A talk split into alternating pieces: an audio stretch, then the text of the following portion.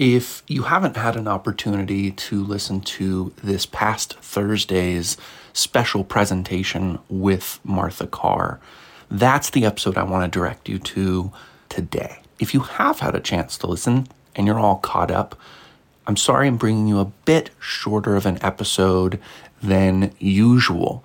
But I do want to update you on some of the important things going on in my book marketing world so that you can consider if any of these things might be worth pursuing or exploring for yourself.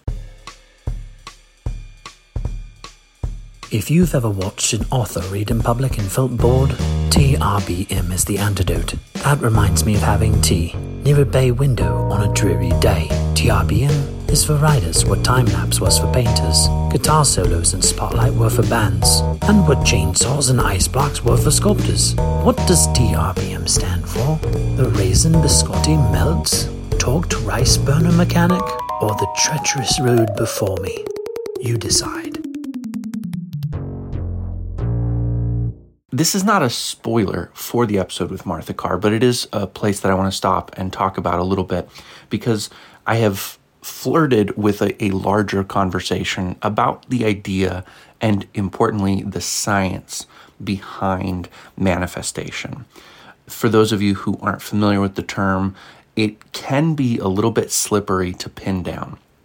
But what I understand from listening to a number of podcasts about manifestation and reading a number of articles online, essays, uh, and even scholarly publications, manifestation is when you make something come true by wholeheartedly desiring the outcome.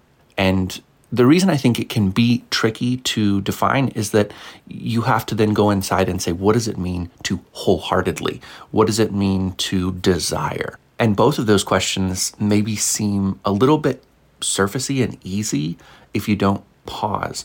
What is desire? If I walk through the grocery store and I'm hungry, uh, I might see a bag of chips and feel hungry and buy the bag of chips? And is that desire? And is it the same kind of desire as I have when I wake my wife up in the morning and think she's really beautiful and I desire to always be with her?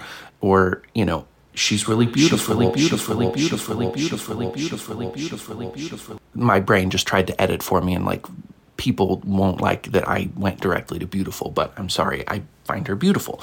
Um, and that was plays fairly high in my esteem of her is is the way that that she looks. Um, long story that I'm not going to go into here, but I did once get engaged to a woman that I did not find beautiful because I was in a Christian tradition and it was really important that you were faithful to not have any kind of intimacy with a person until you were married. And I thought my best chance at actually achieving that is to not feel physically attracted to the person I'm with. So, um, as as awful as that is, uh, it certainly was defined by a goal that I desired to be pure uh, because of what I believed religiously. I look back at those times and I think it was fairly destructive. And I think that the church has been fairly destructive to a lot of people because of some sort of strange strictures that they've put around romantic relationship. But desire, it's pretty easy to see the way that I desire my wife and how that differs from a bag of chips. And what's the middle ground in manifestation? Well, I can tell you right now that I am working on kind of a bigger vision board. I'll try to take a picture and add this to the Substack show notes if you are a subscriber of mine on Substack so that you can see how lame my vision board is right now. But I will read to you the three goals on my my vision board right now. It may get larger as I build it out and think about it more. There will certainly be photos and that kind of stuff eventually, but right now it's just three uh, eight and a half by eleven sheets of paper with large wording written on them, and I'm going to read them for you right now. I am a best-selling novelist, earning a full-time living on my writing. I have healthy eating and drinking habits and slimmed down to 185 pounds. Play is a massive part of my life, and I'm not embarrassed to talk about it. So, one of them is a physical goal. It's just that's where I'm, I'm, my my weight is healthy, and so much of my life is better when I'm at a healthy weight. Right now, I am pushing 100 pounds overweight from where I want to be. And that's embarrassing to admit, but it's true. The best selling novelist, that's obvious. That's what this whole show is about. And then play. I think that's the one that maybe will surprise some people. And I continue to look at it and I want to manifest that into reality for me. There's something about being successful that a person's inclination is to just badger you over the head with how hard they worked to get there. And the truth is is that I do work really hard. But I think about play, and I would rather be the kind of person who brags about having the opportunity to constantly be at play, having fun with what I'm doing.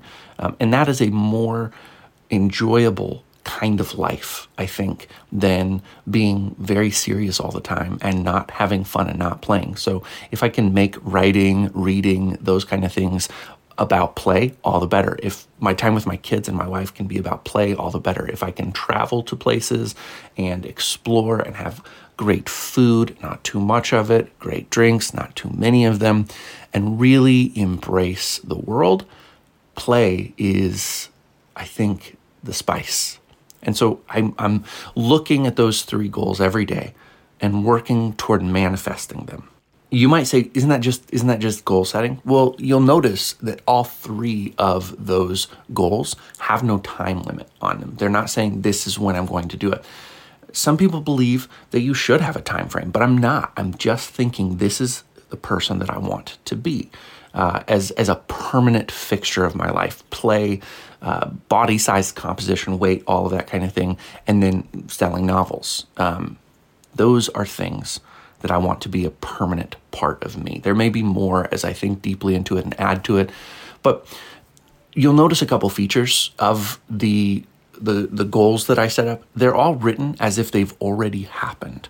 Uh, I understand from listening to Dr. Tara Swart Bieber that you want to write those goals as if they've already happened. That the brain actually interacts with you or the mind, you integrate it differently when you speak it and think it as if it's already occurred. So part of the manifestation process is that ownership. I don't fully understand it, but I'm just doing it. Then the next question is Are those things that I desire enough that I'm perpetually moving toward them? Because you can't sit on the couch and read a goal and expect it to, to, to come true. If you want play to be an important part of your life, you have to build play into the things that you're doing. If you want to be a best-selling novelist, you can't uh, you can't even just write the book and put it out there. You have to to take drastic action, uh, huge action. Uh, I mentioned Grant Cardone lately. I have a great guest coming on who's a fan of Grant Cardone, um, and that, that's really exciting because I, I don't run into many novelists who uh, like him uh, I think a lot of creatives find him a little bit off putting. Um, and some aspects of him I also find off putting. But um, I was speaking with her a little bit, or messaging back and forth with this future guest uh, about, about Grant and the things that you have to do in order to get your books to sell. You have to be doing something that most other authors aren't doing at a level of action that most other authors aren't doing it if you want to see the kind of outcome that makes you a bestseller. The reason that every author isn't a bestseller is that most authors won't take this kind of action. Um, if you think about traditional publishing, there are elements of it that make it difficult. I, I've, I've seen myself and author friends of mine trapped because of traditional publishing contracts that make it impossible to really market effectively. You don't have enough money, you don't have enough margin, you don't have enough creative leeway. There are so many things holding you back if you're traditionally published, I think, at this point. Um, and then you also have Libby Grant slash Libby Harker, uh, who Hawker, who traditionally publishes because she's able to just put a ton of content out there, and she lets the uh, publishers handle all of the marketing stuff for her. And that works out really well for her. Uh, she makes a good living doing it. She was a guest on this podcast. Catch that episode if you aren't familiar with the conversation.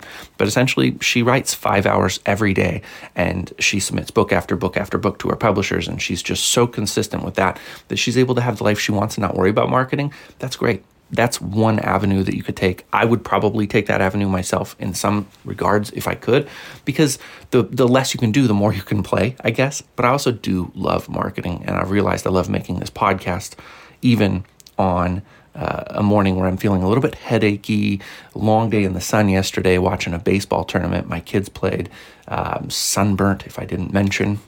So it's a, it's a little rambling, but I love doing this. And I, I actually believe that the people that I want to speak to get something out of this because they realize the day to day is all part of what we're trying to do. Um, I'm going to wrap it up here because I have the last of my proofreading to do for the 8 Ball Magic of Suzie Q before I send it off to Xe Sands so she can start working on it. I think she's very close to being finished with The Nine Lives of Marva DeLonghi. That's super exciting. I was having a couple of uh, back and forth emails with her, and it sounds like she's uh, been having kind of a, uh, a, conflict with one of the characters. Uh, his name is Laser, if you've read the book. If you haven't, uh, he's as ridiculous as his name would suggest. She was trying to figure out, like, what did I have any ideas on how he sounded in my mind. Uh, and going back and forth with her about that was was a lot of fun. And realizing somebody's reading my book so deeply that they're thinking about the voice of the characters. So um, yeah, maybe for a future topic, think about audiobook readers as maybe the most uh, keen reader you will ever get of your book, unless it gets studied by academics. If you're Cormac McCarthy, um, all right. You can buy my books on my website, I'll have links to that in the show notes. You can get great deals through those links, or if you are one of the chosen on Facebook where I run the ads, you can get them really cheap.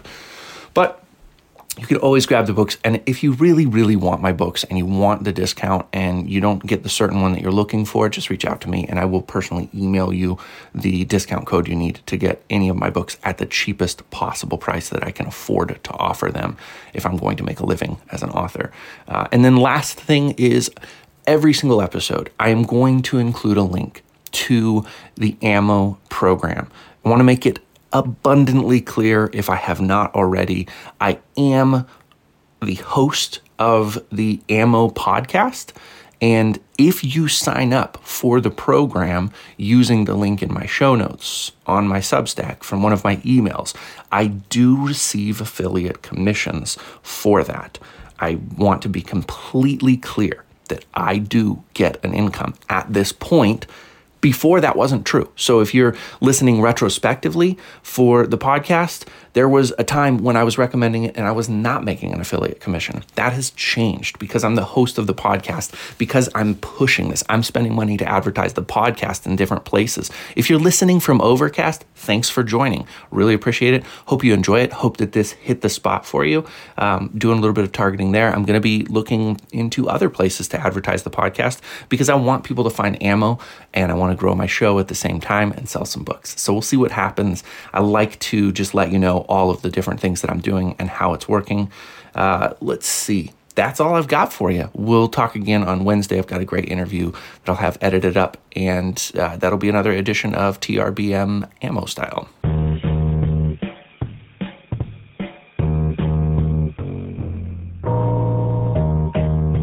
Thank you for listening to TRBM. The theme music was provided by the ever talented Christopher Talon. And hey, if you liked what you heard, share this show with other readers because what's the point of telling stories if nobody's listening?